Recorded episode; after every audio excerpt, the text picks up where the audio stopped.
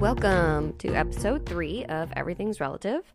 I'm Eve Sturges, and this is my podcast um, where I want to talk to people about DNA testing and the way that unexpected results have affected their lives um, and all the sort of sub sub sub subjects that can that happen from um, this phenomenon, which is happening all over the place right now.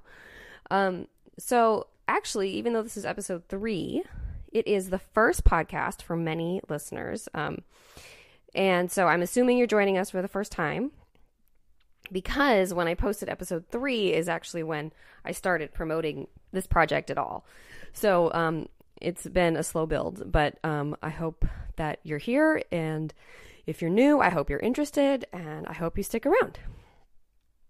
So, before I jump in to episode three, um, I do want to talk about something from episode two, just like a really small moment, um, but it's been bugging me for a couple weeks now. So I want to talk about it.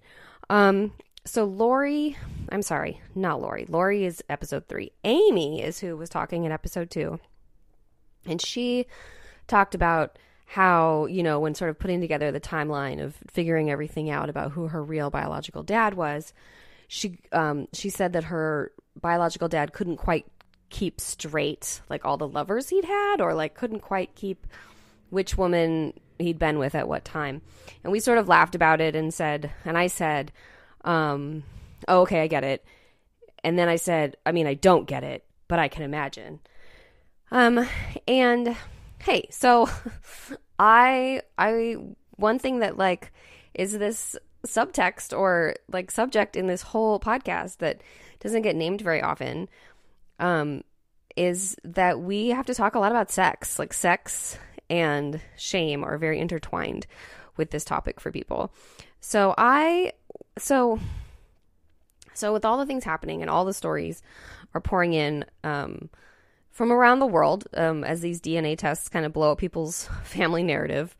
Um, I just don't want this podcast to be a cultural exploration um, as a like morality discussion. I don't want to judge anybody, especially the people that I don't know.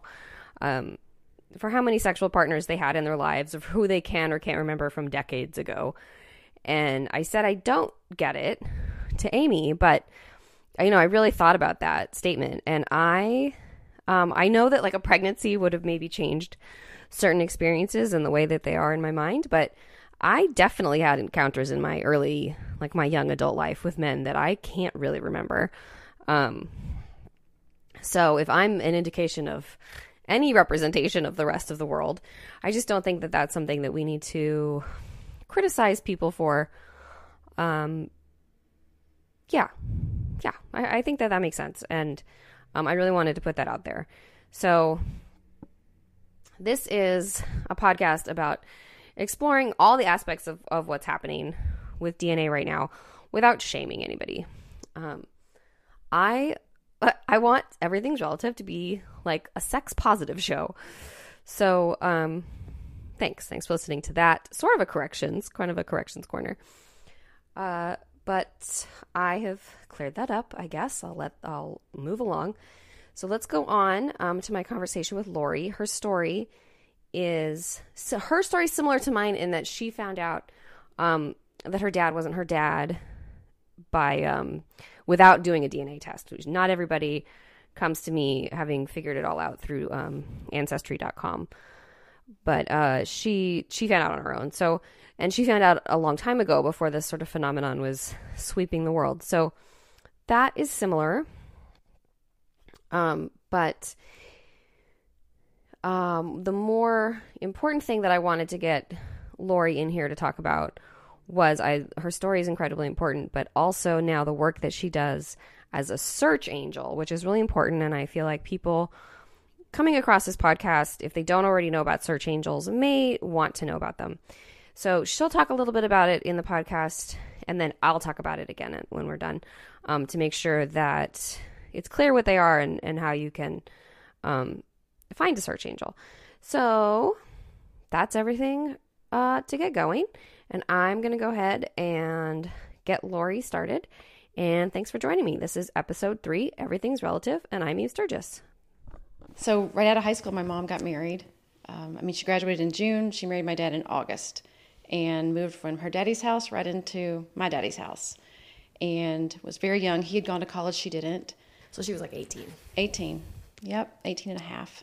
So she gets married, but they have one car, and he works for his family, and he's a college boy, and he's kind of spoiled, honestly, and he's staying out late. All according to her, he's staying out late, not coming home. Sometimes bills aren't getting paid. He's partying a lot, and she's stuck at home. So she gets a job, and her um, her boss was this much older man. She was, he was like 40 maybe. She was 18, 19. Yeah, when you're 18, that's much older. yeah, For sure. for sure. So um, she said the first thing he said to her was, you know, something like, "Well, look at you. You want to wrestle?" Like right away, he was flirting with her, and um, quite a Me Too story, honestly. Yeah. So she, um, you know, I think she found comfort at work that she wasn't getting at home, like many stories, and um, had an affair with this man for a couple of years. Oh, a couple of years. A couple of years, I think. It's a small town, so my dad knew this man, and um, I have a picture. Of And what was your dad's business? What was his family business? um, rug manufacturing? Okay, and who was and what did this guy do? He worked in the carpet industry as Okay, well. so he also My hometown, Dalton, Georgia, is Okay, the carpet so capital of the world. in carpet, okay. Everyone's in carpet and textile industry in that town. Okay, okay. So, um, so I even have a picture of my mom and dad and birth father and his wife together on New Year's Eve, three months before I'm conceived. Oh my gosh. Which I used to think was a really big deal, but now that I read some of the stories of other people, eh, not so much. But back then, it was a mm-hmm. big deal. You mm-hmm. know, under your own nose, you did this. So If it was anybody I knew, I would think it was a big deal. Yeah, yeah. So dad knew this man, but never knew anything was going on between them. But my mom has blonde hair, blue eyes, and fair skin, and my mm. dad has sandy brown, blondish brown hair and blue eyes and fair skin. And my little brother, who's 18 months younger than me, is a towhead blonde, blue eyes and fair skin, and chunky little thing. And we look zero alike. I look like no one. And so all my life, people would say, "Are you adopted?" For anybody, you can't see her right now, but Lori has very big brown eyes. Definitely not blue eyes. They're not blue eyes. They're not blue, and my skin is not fair. So, and my hair's normally brown, not this bright red. So, um, so when I when mom got pregnant, she told him, when this child comes, if she has brown hair and brown eyes, you need to go far, far away because if anyone ever sees us together, they will know. By the way, he was married with a um, a wife who was sick with hepatitis C, so she would come out of remission sometimes and be really sick. Mom remembered it as cancer, but either way, um, I'm sure that's how she justified what she was doing. Well, his wife is sick. Right, you- they're both lonely. Right. And maybe he probably was. So, um, but he also already, he already had children, 15 and 18 years old at the time.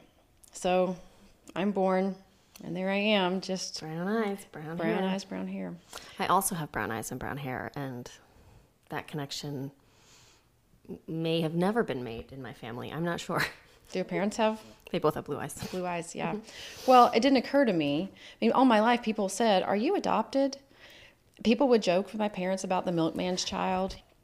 so, did he go far away when you were born, or did everybody just stay? Okay. Yeah, I mean, he lived Everybody 15, 15 20 miles up the road. Mm-hmm. I'm not sure where he lived when I was But born. she stopped working when she, She started stopped- having babies. hmm She stopped working. And my mom would say, Well, honey, you know, your Aunt Janice on my side has brown hair, and your daddy's sister has brown hair. They both have blue eyes. Mm-hmm. But we just, she just explained it away. And, you know, my sister, she tans really easily, just like you do. The rest of them burn. Mm-hmm. right? Yeah. So, uh-huh. um, so I just believed it because what else? So at 15, she did confide in me that she'd had an affair for many years after my brother was born. You were 15. Mm-hmm. Yeah, probably not what you share with a Mhm, 15 it's year pretty old. young. I was really good though at convincing my mother I was mature enough to handle things because I just always felt something wasn't right. Mm-hmm. And like many in our groups, a little bit narcissistic. Your mother. Yeah. Mm-hmm. So um, I, you know, I when she told me that, I was very supportive and oh, mom, you know, well, you know, you and dad have never been happy. This is, you know, you, you deserve to be happy and I can understand why. And I really almost encouraged her because I wanted her to think that she could trust me because I wanted to know what the heck was going on. Mm-hmm. Um, that's way, a way of me, I guess, feeling in control. So did you or you already were putting pieces together? When she said that, I walked away and I started thinking, you know, over time it started occurring to me, well, if she had an affair later, maybe she had an affair sooner. But the seed was planted. Mm-hmm. And then and then I took biology in the 10th grade. And um, you know that exercise where you you cross genes, You do the yeah, and you figure out who's dominant recessive. recessive? Yeah. So I put in mom and dad. I think about that all the time because I did it and didn't you thought you were doing it wrong? just I just Didn't occur to I, you? yeah, it just didn't I don't remember I don't remember any discussion about it. Did you already suspect? No. No. But I wonder if my 10th grade biology teacher took one look and was like knew right away. He must see it all the time. Yeah, I don't know. I think about that exercise all the time. But you weren't looking for it. No. I was. No, unfathomable. Yeah. Yeah, no. So when I did it, that was just more supporting evidence. Um, and I think I even raised my hand, you know, excuse me, I I think I'm doing it wrong. And he probably was like, oh, I'll get to you in a minute. but I knew. I mean, I probably did that exercise over and over and over, just looking for how it could get brown. But you just cannot get brown eyes from a blue eyed child. I've googled it so many times. You I mean, cannot. in the past year. Yeah. Two brown eyed people can have a blue eyed child if Mm-hmm. one of their parents has blue eyes, but it was this was not possible. And so I went back to my mother, Mom, I did this, you know. Tell me who my real dad is. Lori, I swear you're an I swear, I swear. Okay, mom, but I did this I, it's not possible. Honey, you know, no, look at your aunt. Look at your aunts and your honey, no. You know. I, wonder what she thought. Oh my God, this kid's figuring it out. But still, she denied. So I just continued to press. And the older I got, the more I would say, okay, mom. She'd say, honey, I swear, I swear you're an and I'd say, fine, mom, you swear. Tell me the truth before you die. I have a right to know. And that just became like my standard Just response. mantra. Mantra. And where was your dad this whole time? Um, Just married to her, And, we were all living in the same house. Yeah, okay. For, you know, they were married 22 years. he didn't know this discussion was going on. mm Okay. No. But so I went off to college and and then um, after col well, while I was in college, I got a job at a child abuse shelter just as a child care worker. And then when I graduated, um, they brought me on the professional staff. They were just starting to offer a position as a case manager. So now I went to the professional staff and was case managing for these children in the shelters that were removed from their homes for abuse and neglect. But I worked for Children's Home Society of Florida, and they're a much bigger organization. That was just one contract they had was running these shelters. They also had um, foster care placement, and they did adoptions, and they reunited adoptees with parents. And um, one day, my mom gives me a phone call and says she was taking this. My parents had divorced at this point. They divorced when I was 18 and left for college. So now I'm 24. Okay. My mom calls and she has a boyfriend, but they've not been getting along very well. And she says, Hey, honey, um, can I come down and visit you? I just need to get away. Bill and I aren't getting along. And I go, Okay, well, what time will you be here? She says, Well, I have to work. When I get off, it's a six hour drive. So I think we'll get there around 12. I said, We? Who's this we? Midnight. Well, Bill's driving me. Bill's driving me down. I go, okay, wait a second. You guys, you guys aren't getting along. And you need to get away. But he, you need to get away from him. But he's driving you down. Well, he just doesn't want me to drive alone. I go, this makes no sense. This is stupid. I said, but you're staying with me. Yeah, he'll just get a hotel. I go, this is the stupidest thing I've ever heard. But okay. So about midnight, my mom rolls in. Bill drops her off, and in she comes. For all I know, he was waiting down the street. But um, so we sit and talk, and like we would do, we were prone to staying up till all hours talking when I would first get home from school or she would visit. And we start talking, and she brings up a friend of hers that I'd known my whole life. And she says, Well, you know, so and so is not his biological child. I don't want to name names. oh yeah, yeah, yeah. No, no, no. It's fine. And I said, I said, well, that's just wrong. You know that she. I said, does she know? She going to tell her? She goes, oh, I don't think so. And I said, well, that's just wrong. She goes, well, why is it wrong? Mm-hmm. She's setting Here me we, up. Here we go. Yeah. She's setting me up. And I said, well, mother, we've had this conversation a hundred times. You know how I feel about it. It's wrong because she has a right to know. And two, what if there's medical things she needs to know about? What if there's a medical history? What if there's some disease that she could be, you know, planning for or planning around? Well, would you want to know? oh my God. I'm rolling my eyes. Um, yes, mother, you know I would. Well, since you bring it up, Since you bring it up, yes. there there was someone before um, before you were born, and she proceeds to tell me that it was this man who was her boss. My first question was, was he in the military? I really wanted. Oh, to why know- was that your first question? I don't know. I I think I wanted. I think I wanted him to be this big, strong, virile, tough guy. Oh, yeah. Because my dad was an engineer. Mm-hmm. My husband's an engineer. My uncles are engineers. My stepdad's an engineer. everyone's an engineer in my life. But maybe this guy was John Wayne. Yeah, right. So, or I don't know, Bionic Man, something. So, um, no, he had not been in the military that she knew of. But that was a question she would ask. But so, um, she, when she decided to come down and tell me the truth, she tracked him down. He was living just 15, 20 miles away Before she came down? before she came down. Oh, so she knew. Okay. She tracked him down and said, um, he, he answered the phone and she said, Hi, it's me. Happy, it's been 24 years since we've talked, but um, I'm going to go down to Tallahassee and tell Lori the truth. Is it okay if I tell her your name? Which I thought was an, uh, uh, seriously, is it okay? Right. What, you would, you, you're going to come and tell me this and then not give me my whole truth? and then really? it's, it's a secret. All right. As if you have the right. So he says, Yes, and while you're there, I'll tell my family too. Oh. He's got a, at this point, he has, well, now they're 15 and 18 years older than me. So my sister's 39 and my brother's 42. And they're married with children. So, um, so after And his wife had passed by then? No. No, still. still living, okay. Mm-hmm. still working. She was at work the day my mom. He was retired. Okay. She was. He was at. She was at work the day he called. She called. So he's going to go tell his family, and yes, you may tell her my name, and you know if she wants to talk to me, I, I love that. So I said, yeah, give him my phone number, have him give me a call. So mom drives home Sunday, and on I think Monday morning, Monday night, he called me, and I get this call, and I said, hello, Lori. I said, yes.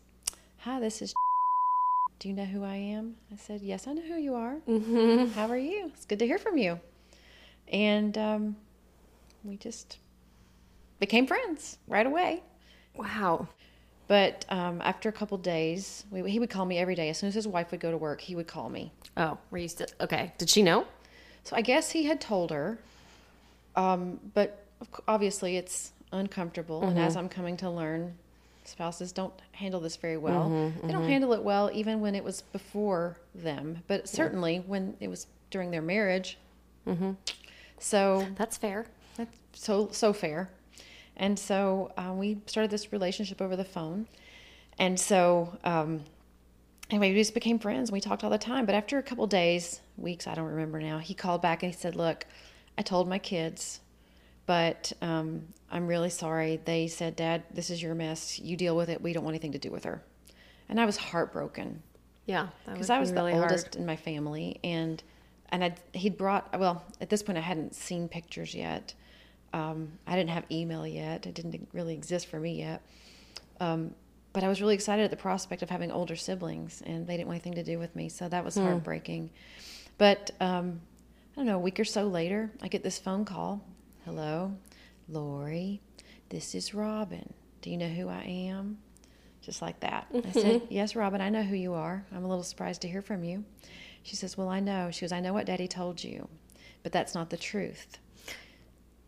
Okay. She says, You don't know him like we do. And this has been hard for our mother. I said, I can imagine. Totally understand that. And mm-hmm. she said, You don't know him like we do. If we accept you, he's going to rub it in her face and say, They can accept her. Why can't you?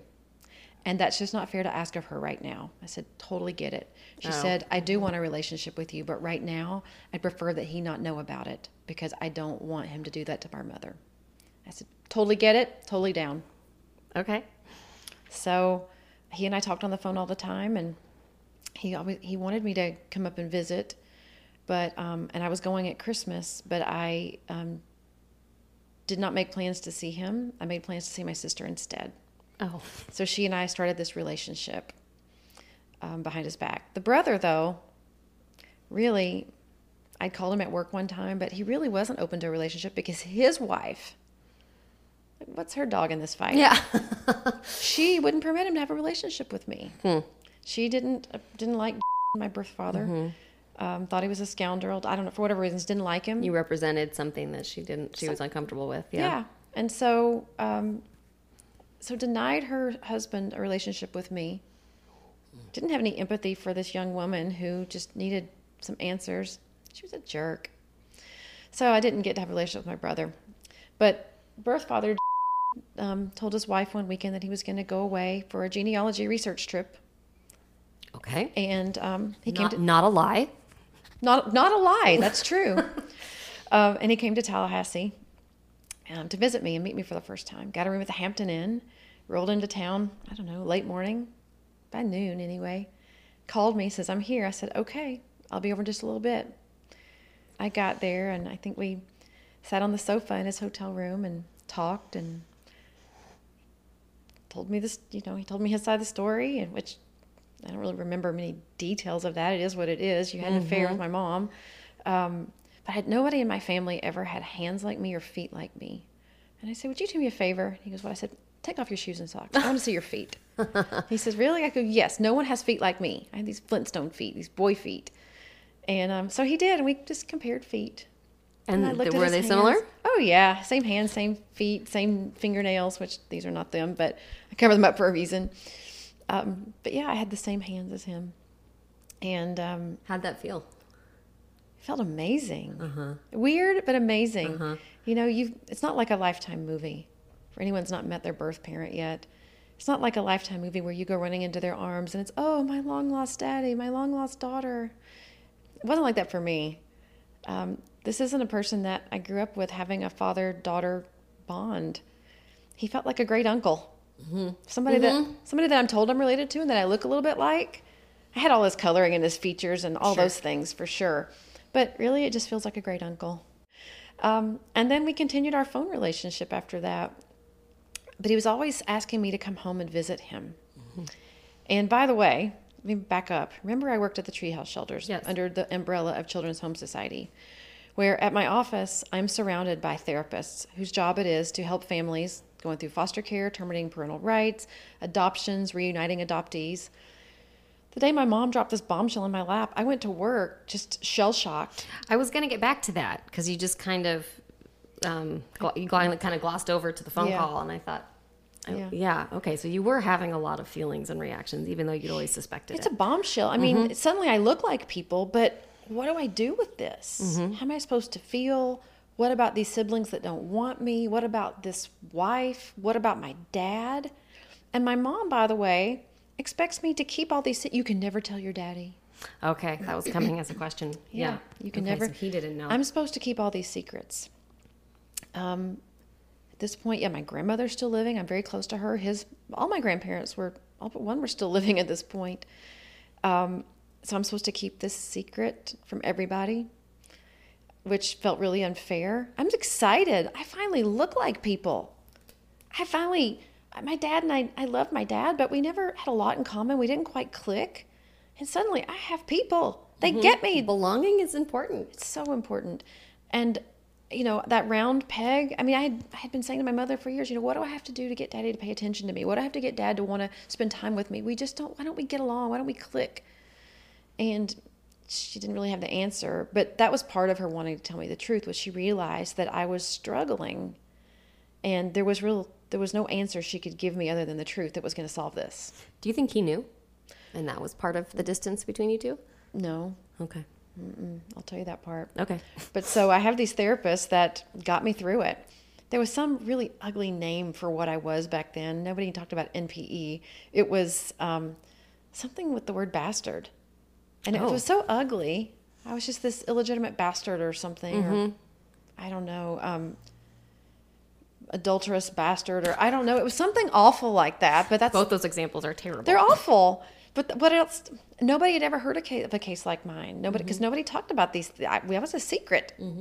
Not until these DNA tests, where there's thousands of people finding out. There was no one to relate to me.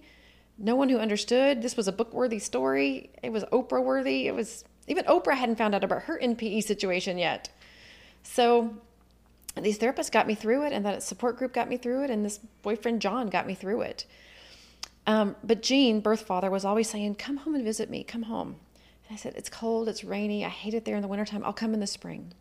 So one day in the spring, despite the fact that I was home at Christmas and met this sister, but so it's Easter weekend coming up. I go to work and I find out I have a three day weekend. I didn't know we're off on Monday. So I was like, oh, wow. You know, I, did, I want to surprise him. So they let me off work. I go home, pack a bag, I jump in the car, and I take off driving with my brick of a cell phone.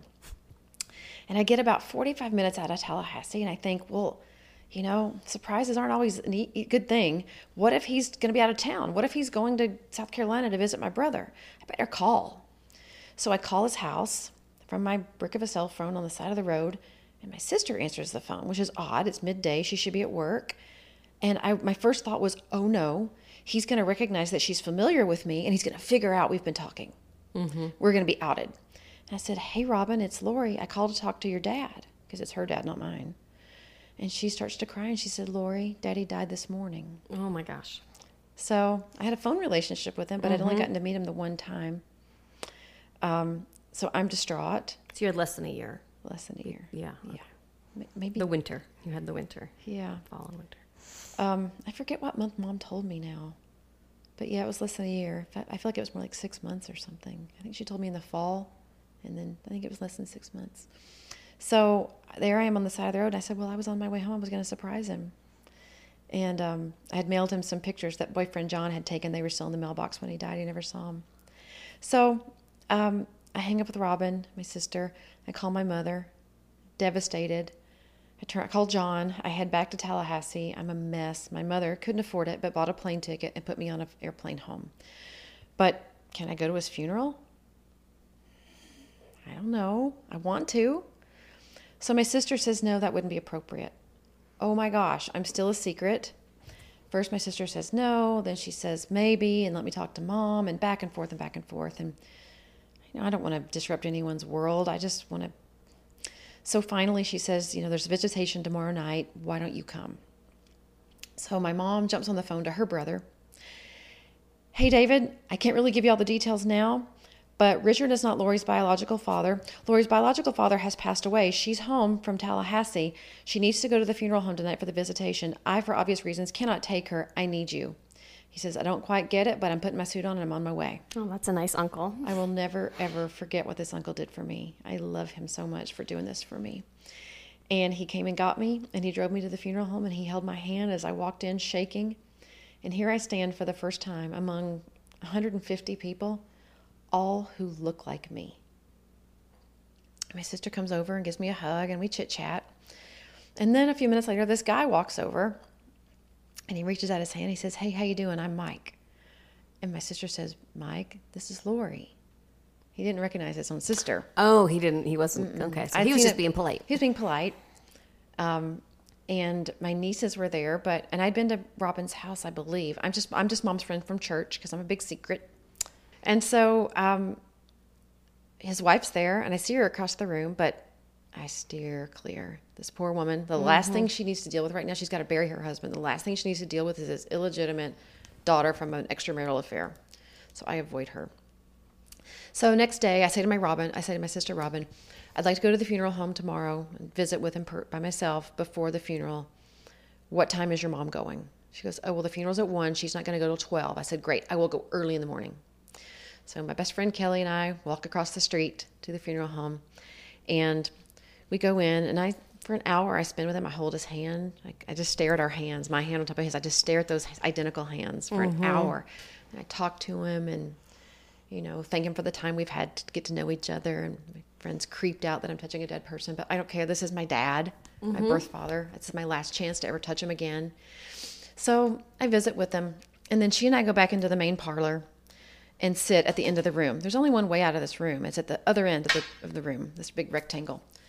And we're sitting there on this bench just chatting. And I might go back in and talk to him one more time before I go, but I've got hours. It's nine o'clock in the morning. Mm-hmm. I've got hours.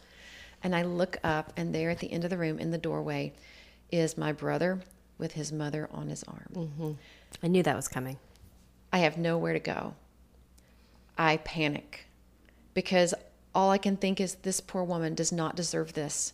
She's not supposed to see me. I don't I, I don't want to hurt this woman and be a problem to anyone. I was raised don't be a problem. be polite, don't be a problem for people. I threw my head in my friend's lap. Excuse me, I just sneezed.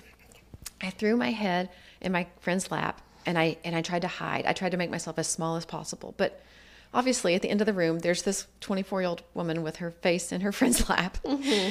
And I and I can feel these people around me and I can kind of see my eyes open. I can see shoes in front of me and my friend saying, "Lori, Lori, Lori, you need to sit up. Lori."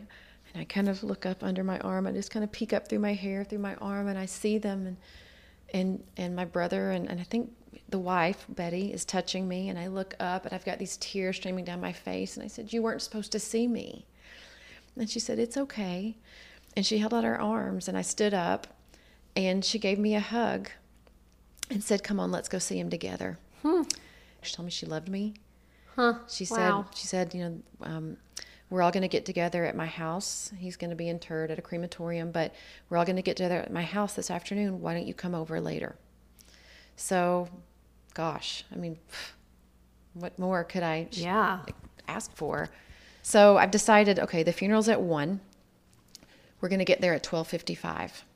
We're going to sit in the very back. I don't want I don't want her to see me. I don't want her to be distracted by me. I just want to sit in the very back not be anyone's problem. So we get there at five minutes till. All the family is seated down front, and they've seated all the guests from the back of the room forward. So the only remaining seats Are in the front. are in the front with the family. So I'm at the very front of all the guests with the family. I'm sitting next to cousins on the bench. I tried not to, Right. but that's what happened. That's how the cards fell. So um, I, I It feels like, like so much of this is how the cards fell. yeah. So she invites me over, and I sit at the table with her and my siblings, and we chat. But everyone's standing around, and no one has any idea who I actually am. And um, she, we- she and I, she said, "Come on, let's go for a walk." And we went for another walk and talked some more. And she said, "Well, I hope you just stay. I want you to stay in touch with me." I said, "Sure." I didn't think she meant it. Mm-hmm. I really wasn't going to try to. If she reached out to me, great, but I was not going to assert myself into this woman's life, mm-hmm. and so I didn't. And my sister and I carried on, and I hung out with my brother and my nieces and my nephews, and I got to meet my brother's wife, who was very nice to me, but I already knew didn't want any part of me. Right. Nothing changed after the funeral. I thought maybe something would change. Nope. She still wanted no part of me. And so I wasn't allowed to know him or my nephews. But my sister and I continued to build our relationship. I would go and visit her at her house. And so now, my sister, uh, months have gone by, but living with these secrets is awful. It's so hard. I, I, whenever I would come home from Tallahassee, my parents are now divorced. I got to visit my dad in Dalton. My mother lives 30 minutes away in Chattanooga. You know, why are you spending so much time with your daddy? You're spending more time with him than with me. You mean you're going back to your mother's? Why are you spending more time with her? Well, we want to see you too. I was up and down the freeway, back and forth, back and forth, just yanked back and forth. Now I've got this third family. Which is amazing as an adult to be experiencing that. Right. You know, children get torn, but Right. But I'm home from college. and Everybody wants a piece of me. And I mean, I'm glad they did. But now I've got this third family that I'm spending time with. it's a secret. that's a secret. And my dad is saying, I feel like you're spending all this time with your mother. We're barely getting to see you. I can't say I'm spending time with a sister that you don't even know exists. So I'm lies, lies, lies. Meanwhile, my mother, when I'm spending That time sounds with my, exhausting. it was exhausting. And when I'm with my mother and her family, you know, they kind of know. My grandmother knew. Her mother knew this whole time. Um, we're at Thanksgiving, and I'm and I'm saying to my cousins and my brother, "Guess what? Guess what I found out? My dad. I love my dad, but he's not my bio dad. I have this other dad, and I look just like him, and yada yada yada, and our hands and our feet, and you know, blah blah blah." And my cousin goes, "Oh, I know. Mama told me years ago." Oh, Can you imagine? I mean, add insult to injury. right. No one had a right. To, my brother knew before I did. Oh, wow. She told him. Everybody knew. No one had a right to know before me. That was that was like just adding insult to injury. It was for more betrayal. How dare you? No one had a right. So Oh, that would make me feel so crazy. yeah, and and my mother, selfishly, she wanted to test it on other people to see how it was going to go over before she told me. Oh, It couldn't take the what this doesn't go well. Maybe I just won't tell Lori. I think is. Mm-hmm. I asked her a few weeks ago. practice confession. Right. I asked her a few weeks ago, I said, Mom, you know, I'm seeing all these stories in some of these groups I'm a part of, and people are getting surprises. Boy, it sure, it sure is a good thing you told me when you did, because if we were, you know, you guys said to me back then, we always thought you would hate us, and I didn't. I go, but I tell you what, if I was finding out now, 24 years after he died, in a from a DNA test, I would hate you. It's a good thing you told me the truth. I said, Were you ever going to tell me? Yes, I was going to tell you when you were 21, but I was 24. she was never going to tell me. Right. That was her plan. That was her plan. right. So, um, That's so funny. Yeah. So I, I had a relationship with those people, but my sister, from all the secrets that she was also having to tell, had a breakdown. Oh. Went to a therapist and was no more secrets. This is not my secret to keep. This is my sister. I want her to be my sister. I didn't do this. I didn't create it. She didn't create it. He did. He's gone. I can't live a lie anymore. That must have felt so um, validating to you. Yeah, I felt terrible for her that she was having Uh-huh. a breakdown. Yeah, yeah. Oh, yes, of course. But I just. But what came the out of idea that she wanted to be open about um, your sister relationship It felt is wonderful. really beautiful. It felt wonderful. I was no longer a secret to cousins and aunts and uncles. So that uncle, the one that put his hands on me and tried to comfort Mm-hmm. me when I thought he was afraid I was having an affair with the deceased, um, said, I knew it. I knew something, but I didn't know who to ask. When I and I found out from him later when I saw you guys all sitting around the table after the funeral. You look identical. I was just wondering that if you said it when you said everybody was standing around. I was like, was everyone in the room going like, look at those eyes, look at those eyes? He did because we all have the same eyes. Mm-hmm. And he said, I knew. He said, but I didn't know. Do they all know? And you're just Robin's friend from church and you don't know? And how am I going to tell Oh, you? that would have been twisted. How am I going to tell you? They're including you and they know you're their sister, but you don't know. I can't be the one to break it to you. Your dad's not your dad. Or do you know and they don't know? That's like a Southern Gothic novel. He said, I, my friend says, Your life is so Tennessee Williams. She does. So he had to keep a secret. He knew, but he had to keep his own secret because he didn't know who knew. He didn't know we all knew, and he couldn't take the risk. So once he knew, he said, um, Well, are you coming home for Christmas? I said, I am. He says, Well, I would love for you to come over and meet your cousins, Karen and Lori. He has a, turns out, both brothers Lori. have a daughter named Lori. Okay. Um, and coincidentally, he lives right around the corner from my mother. Oh, Yeah, walking distance. I've for years I've been looking at his backyard from her kitchen sink, from her kitchen window. So um, he says, "I want you to come over and meet your cousins, and you can bring Robin. She doesn't normally get together with us on Christmas, but you can bring Robin if that would make you more comfortable." I said, "Yes, please." So um, it's Christmas Eve day, and I'm I'm going over there, and um, he calls me. He says, There's been a little change in plans. Now, by the way, their mother, my grandmother, is still living, but she's in a, she's in a nursing home. I said to my sister, Could you take me to visit her sometime? She doesn't need to know who I am, but I'd like to meet my grandmother. So we talked about it, but I didn't think she was ever really going to do it. I don't know. I didn't push it. I was trying to be nice. That's what we do in the South. We're nice. And um, he calls, says, Change of plans. I'm thinking, Oh, no, they don't want me. They've hmm. changed their minds. They don't want me mm-hmm. after all God, it's so fragile. fragile. And he says, "I know I told you that. I thought my grand my mother was too fragile to handle this, but you know what? I think she'll be okay. I think you deserve to know your grandmother, and I think she know, has deserves to know you. So I'm going to go to the nursing home and get her and bring her home for Christmas." Whoa. What's this uncle's name? Richard. Uncle Richard. By the way, my dad is Richard. Mm, okay. Yeah. so many coincidences, right? So I um I call my sister and one of the nieces answers the phone. I said, Hey Devin, is your mom home? She goes, Hey, I said, Hey, it's Lori, is your mom home? She goes, Hey Aunt Lori. I said, Hey, is your mom home? She goes, Didn't you notice I called you Aunt Lori? I said, I sure did.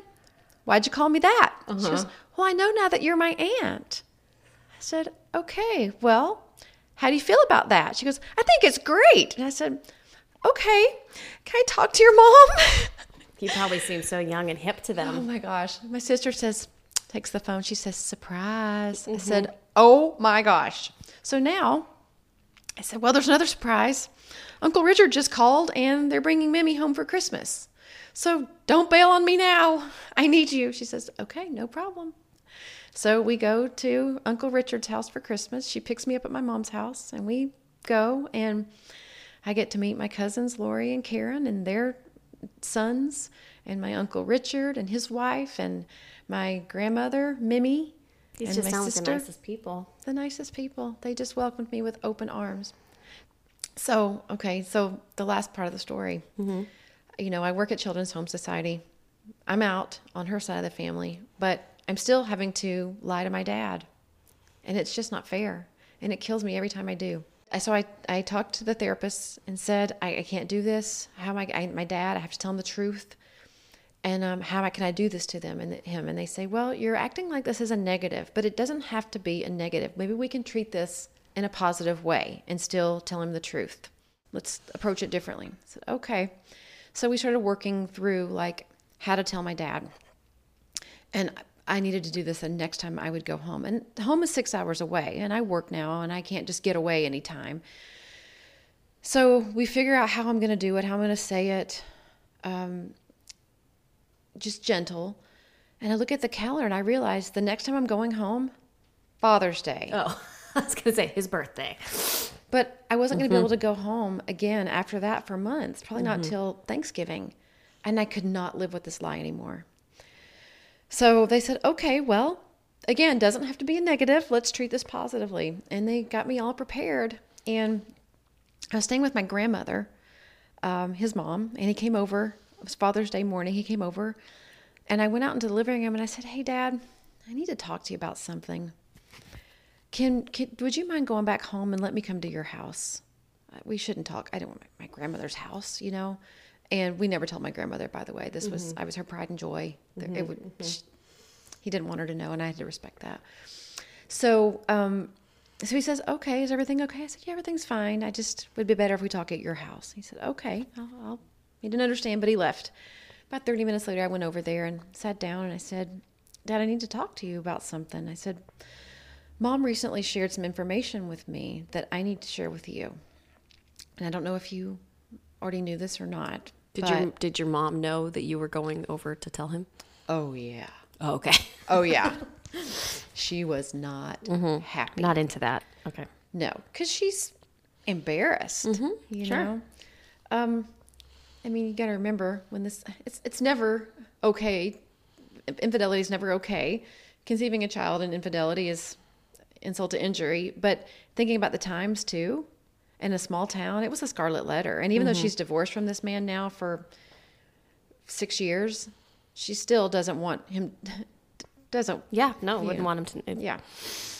It makes sense to me. Makes sense. I get it.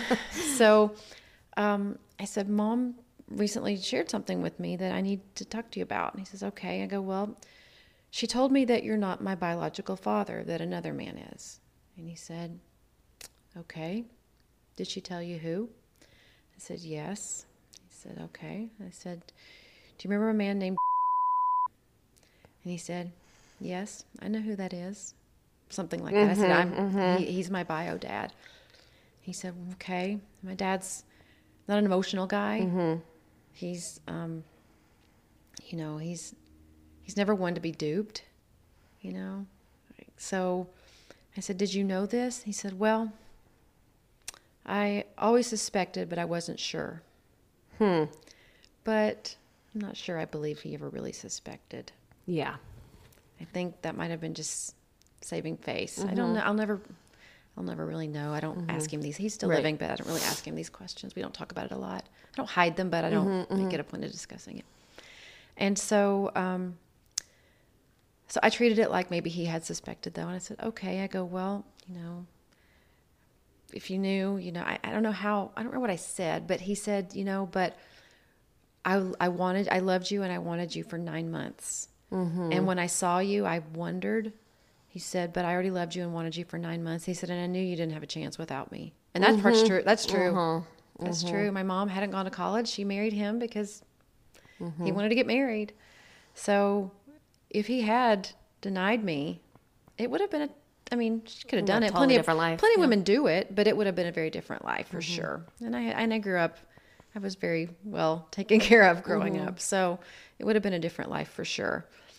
Um, but remember it was Father's Day, so I made him a Father's Day gift. I had called my mother and said, "I'm going to tell Dad." Lori, please, I wish you wouldn't do this. You know, first she was angry, then it was pleading. But I said, Mother, no, I'm sorry. I can't live this lie. It's not fair to ask him to live with this lie. I'm sneaking around. It's not fair. And I said, and I said, you go to your photo album and you get me every picture you have of me and my dad. I mean, just like this. I said, and you send them to me.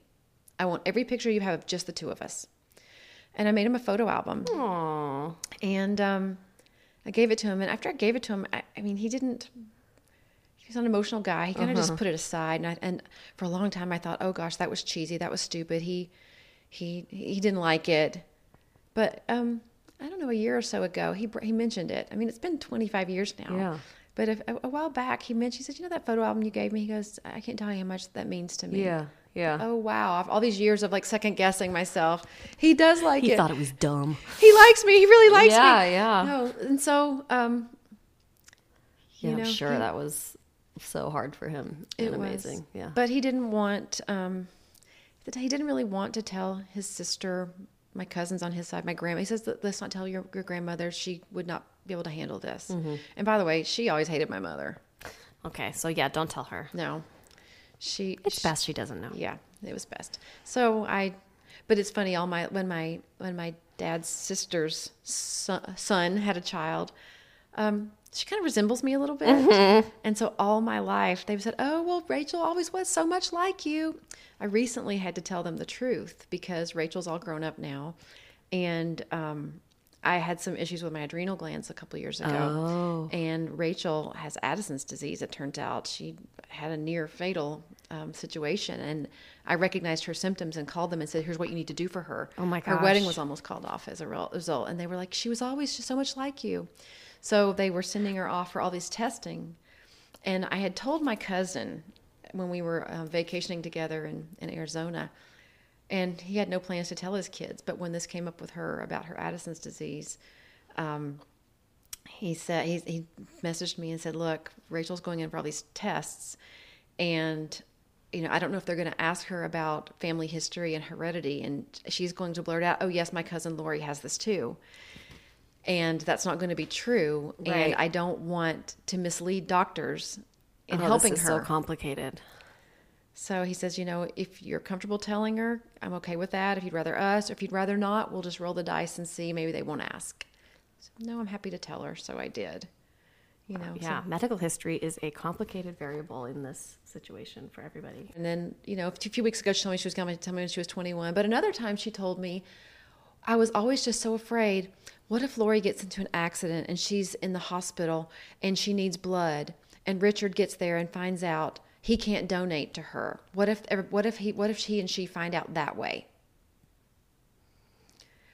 What if you just told us the truth because we have a right to know? Right. You know, Right. how about let's just do the right thing? But no, it was always So she had all these sort of what ifs in her mind. Mm-hmm. But never the right what ifs. Right, but never, never, just never enough to just say. What if it's wrong it. to not tell? What if it's morally wrong to not tell her the truth? What if it's morally wrong to deny her? And I guess some of that did come into play because at some point she said, you know, Lori's anguishing over here, trying to figure out why her relationship with her dad Mm-hmm. isn't great. So I guess she maybe I should cut her some slack. She had some of that. It was on her mind for she sure. was she was terrified. And my mom and I were always very close growing up. Like I said, cross generational boundaries, shared things you shouldn't have early on, codependent relationship. Um, so she was terrified I would hate her and that she would lose me forever. Right. I think that I think that's a fear. I think that's very common. It didn't happen, Yeah. you know. Not everyone. I, I'm realizing now. Not everyone is emotionally mature enough to handle it. I'm not sure how I was, except that I was surrounded by therapists, Hmm. um, and good friends, and maybe I was Yeah, your support system sounds so strong.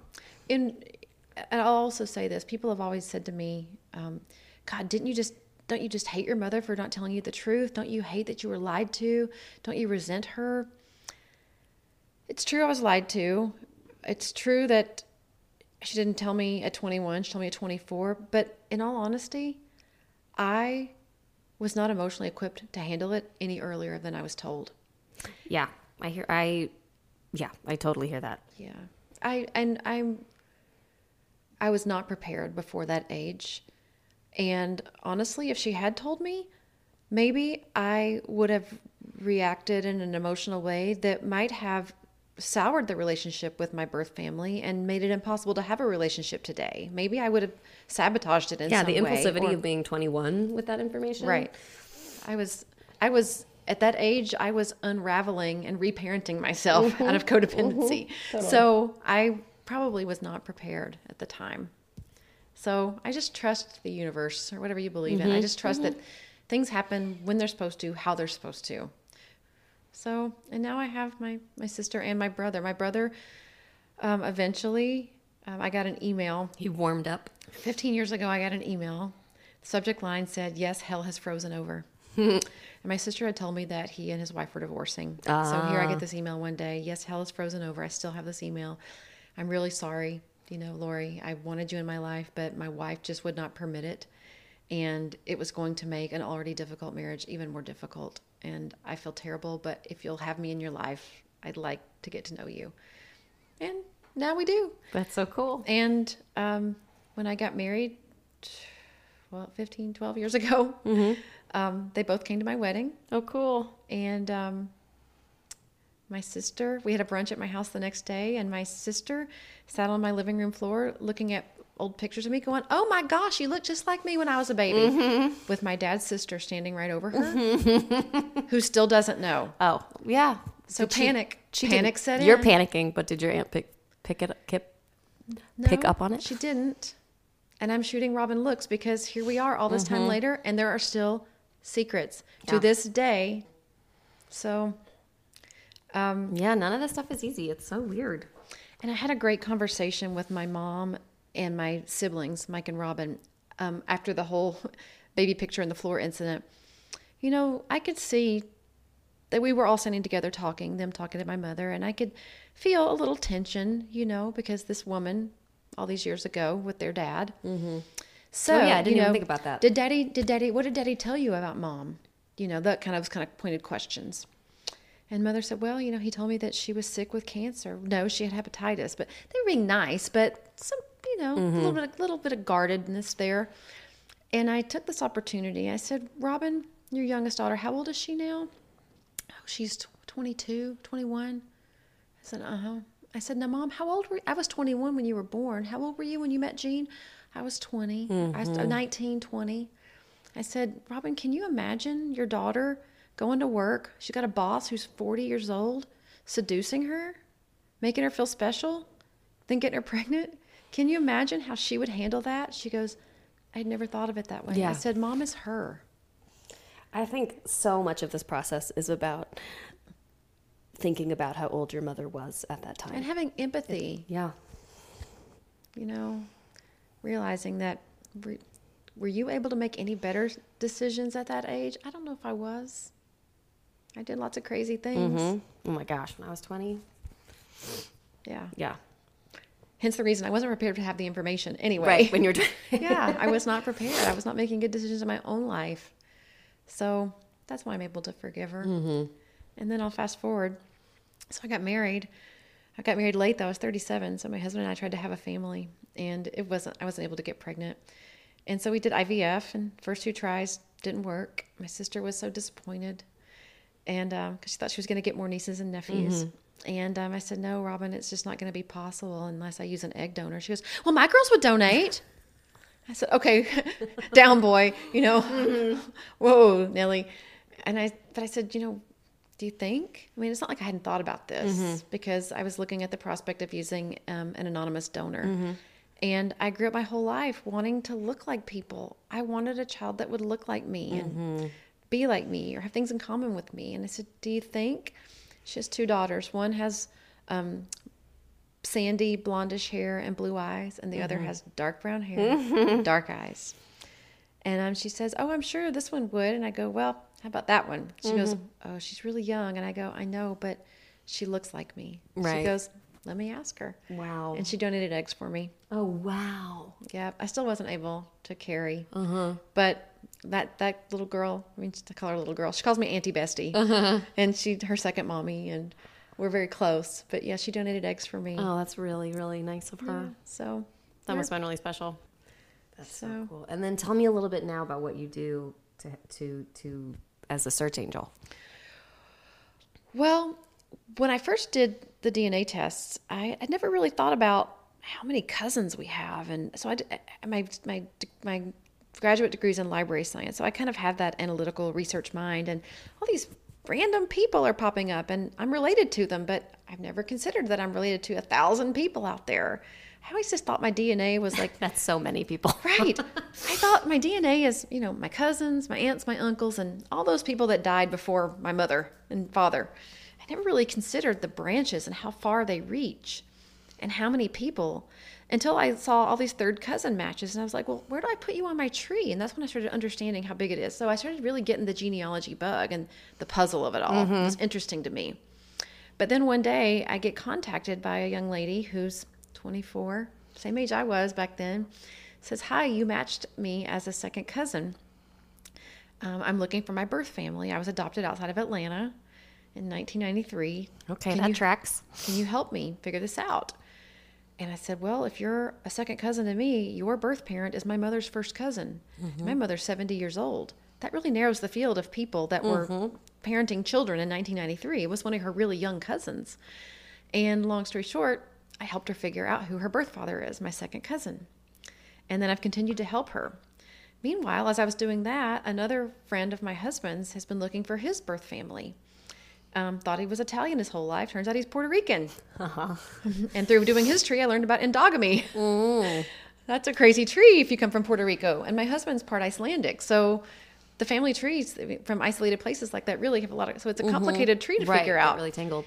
Really tangled. Um, and then, um, and then um, another cousin reached out and said, "Hey, I was adopted. Can you help me?" Not related to the first cousin that popped up, a different side of And the these, family. these people have all found you over the internet. found me through DNA matching. So I've started trying to help him piece his story together. And then remember the boyfriend John? Uh huh. I wondered about him. hmm Yep. John um, and I became Facebook friends, you know, 10 years ago when Facebook happened and stayed in touch. And as I was helping these other people, and I abandoned my own tree, I forgot about my own third cousins because now I'm solving all these mysteries, right?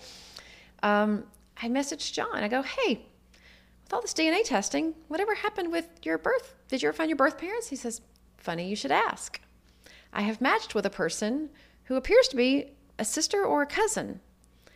And um, he says, "Go look in my Facebook friends at this person." And I started immediately building like a tree. Mm-hmm, mm-hmm. And I said, "Yeah, I think I know who your dad is." Oh my gosh. But when he reached out to her, she says, "Oh no, no, no! You know, like a lot of people, hey, do you know of anyone that gave up a child for adoption in 1969?" I'm like, "Don't lead with that question." No. because either yes they know and they gave you up for a reason and it's a, dif- a delicate question or b they don't know so if somebody says no it doesn't mean you're not theirs. It just means they might not know. And they came back and said no no no you're not my dad's. Um, we think you're the we, we think you're the um, the son possibly of his brother who was kind of a wild guy in those days. I said to my friend john i said go look at the number of centimorgans you and this Yeah. person have in common. Tell me how what does that even mean lori? I said just go look and tell me what the number is. He says 1689 i said she is not your cousin. She is your sister. Mm-hmm. she is your half sister he says are you sure? I said i'm sure Yeah. so let's put that on hold let's work on your birth mom let's get the story and then we can go back to them and that's where we are now he met his birth mother last sunday Oh wow. And she welcomed. This is like happening right now. happening right now yep How old was she at the time? You know, She was 19, and um, we found her because um, he matched with a first cousin. And I said, if this person is your first cousin, one of her birth parents' siblings is your birth so parent. that's so close. Yeah. and if we believe this person, this guy over here is your birth father, then let's go. Let's go look at this person. We built a tree for the cousin. Her mother only had sisters. I said, I think we found your birth mother. Yeah. Yeah, yeah, But yeah. the two sisters, one was 19 when he was born, one was 12. And I said, either. well, that does that then. I mean, Well, I said either. yeah. I mean, I. either this one's your birth mother, and she gave it for adoption, or something tragic Mm-hmm, happened. and it took several messages, and um, I learned. I've learned through helping both of these people now, because now we've made. I've connected two different people. I've learned that it's not enough to build a tree and just discover who the person is, but there it, it is a really delicate approach you have to take because you don't know what those stories are. You don't know what those secrets are. There's reasons people were given up for adoption, or if it wasn't an adoption, it's a it's an affair or some sort of a secret that is not going to be easy to bring up to anyone. Mm-hmm. So um, I've learned a lot already with, but it's, we've had two great successes. Yeah. Well, three really, because he's found his birth mom. And in the meeting with her, after an hour and a half of him getting her backstory, she says, Okay, well, you have a sister and two brothers. Would you like to meet them? They're across the street. Oh. And he has Facebook friends in common with his half brothers Oh, how weird. and the cousin oh, wow. because he was adopted right in the same area the where same he was area. given up. Of course. Another twist on that one is all of his life, his parents mentioned their good friends down in Miami, Pat and Rich. Mm-hmm. Guess what his um, maternal grandparents' names are? Pat and Rich. Pat and Rich. Was it them or just the names? We Okay. think it is. Uh-huh. We're looking for photos. His adoptive parents have passed away. His godmother has passed away. The maternal grandparents have passed away. But um, the birth mother was taken, she was hidden away by her parents when she got pregnant, Catholics, Mm-hmm. um, hidden away, took her to the hospital two days before he was born. She was sedated. She woke up two days later, not pregnant, was told it's been handled. Never speak of it again. She didn't even know what the sex of the baby was. Whoa. Yeah. So when she first responded to him, she said, Okay, I understand this isn't a scam, but I have some questions of my own, and this is causing I'll some, so. some unease in my family. I need some time to work on this for give me a few weeks. You know, of course, he's saying, What does this mean? What does this mean? I go, She's not saying, I I have no idea. Please Mm-hmm. go away. Or I have no idea. I'm willing to help you, but I don't know. She's not saying that. She's saying, I have some questions of my own. Maybe something tragic happened. Maybe Mm-hmm. she was told you died. She believed he had died. Oh. She and she. There's another twist. She believes the birth father is someone else. Oh so oh my gosh. we still have that issue to work through mm-hmm. because we're pretty sure. It's not. Oh my gosh. Yep. Yep. Yep. Yep. Yeah. She believes his birth father is a is an Italian man, but his ancestry says he's 52% Ashkenazi Jewish, and she's Italian, not Jewish. Okay. Yeah. So, yeah. Hmm. So now I just really have abandoned my own family tree, much to my family's dismay. They're like, "Come on, we're counting on you to piece this all together." But I'm just so interested now. It makes me feel so good to help others find their truth. To um, and because I've been through the funerals and the and the the rejections and the reconnections and and the cousins and the grandparents and the just the the rifts and the truth telling and the still secrets and the no more secrets i've you know i've already lived all of that for 25 years so. Yeah, it really feels like the community needs people like you um, who have been through so much of it and can bring so much experience yeah. and help and help. and i got a lot of counseling experience in that mm-hmm, first job mm-hmm. at the child abuse shelters. I spent lots of times in therapist's office helping the children in the child abuse shelter. Mm-hmm. So it kind of and i've had a lot of therapy of my own so even though i'm not a trained therapist and i think people should try to work with someone what i'm finding is that there aren't a lot of even therapists out there that have ever dealt with this Yeah. and, and know what to do No, it's a whole new field. it's a whole new field that's Yeah. emerging. So maybe the, maybe in ten years I'll be a therapist too. Yeah, but, right- so cool that you're you that we have you though that you're out there and well, it feels good. Mm-hmm. I mean, selfishly, it feels good to me. It's you know I feel like it's all come full circle. So and maybe I can move on to crime fighting too. Yeah. That sounds like a lot of fun. But You do it one all. Mm-hmm. thing at a time. One thing at a time. so cool. Thank you so much for telling your awesome story. Thank you for listening. Yeah. Thank you for being interested. Yeah. I hope it helps. I hope it helps someone. Oh yeah, I mean it. It. I'm sure that it will, and if nobody else, it's helping me. So, Thank you. so that's really cool. So Thank glad I got to come out here. Appreciate it. Um, all right, I'm gonna turn this off.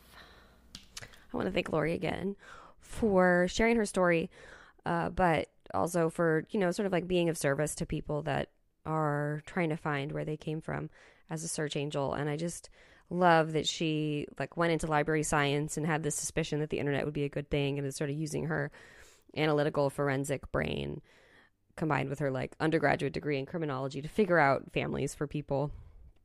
I just think that's so cool. So, search angels are, if you haven't figured it out by now, um, are people that can help you with your genealogical history, and they're just um, they're just like more experienced at reading all the family trees and all the lines and um, the way that ancestry.com and 23andme.com and all the other companies um, they all like present their results a little bit differently. So if you're using different um, tests, they they can they can come in and sort of help sort through all the data and help you narrow things down and help contact people. And they're sort of like little um not little but they're sort of detectives for you like family detectives. Um and they're uh so one thing i just want to say that is kind of a discussion. You can if you need if you are interested in finding a search angel and have somebody help you um i would google it. That's a really easy way but i want to make sure that you know that most search angels don't charge you money um, it's something that people do sort of out of the goodness of their heart or to be of service a lot like what um, Lori was talking about. So don't just start pouring your money into some service that says they can do it. Um, do a little bit of research. And if you need more connection, um, email me, Eve, at everythingsrelativepodcast.com, and I will try to try to help make the, the connections that you need to make sure that you're getting an honest um, person. So that was it. Um, so that was episode three. I'm excited. We're gonna now that we've got episode three up, we're to start pouring pouring these episodes out. Um, probably about every other week right now. If you have any questions, comments, or stories of your own, contact me at Eve. I mean, not at Eve, but Eve at everything's relative podcast.com. You can follow along on Instagram at Everything's Relative Podcast, and you can hit me up on Twitter at Eve Sturges. This episode was produced by Eve Sturges and Kaylin Egan, logo design by Ivy McNally, and music was used with permission by Goodbye the Band. Thanks, everybody. See you next time.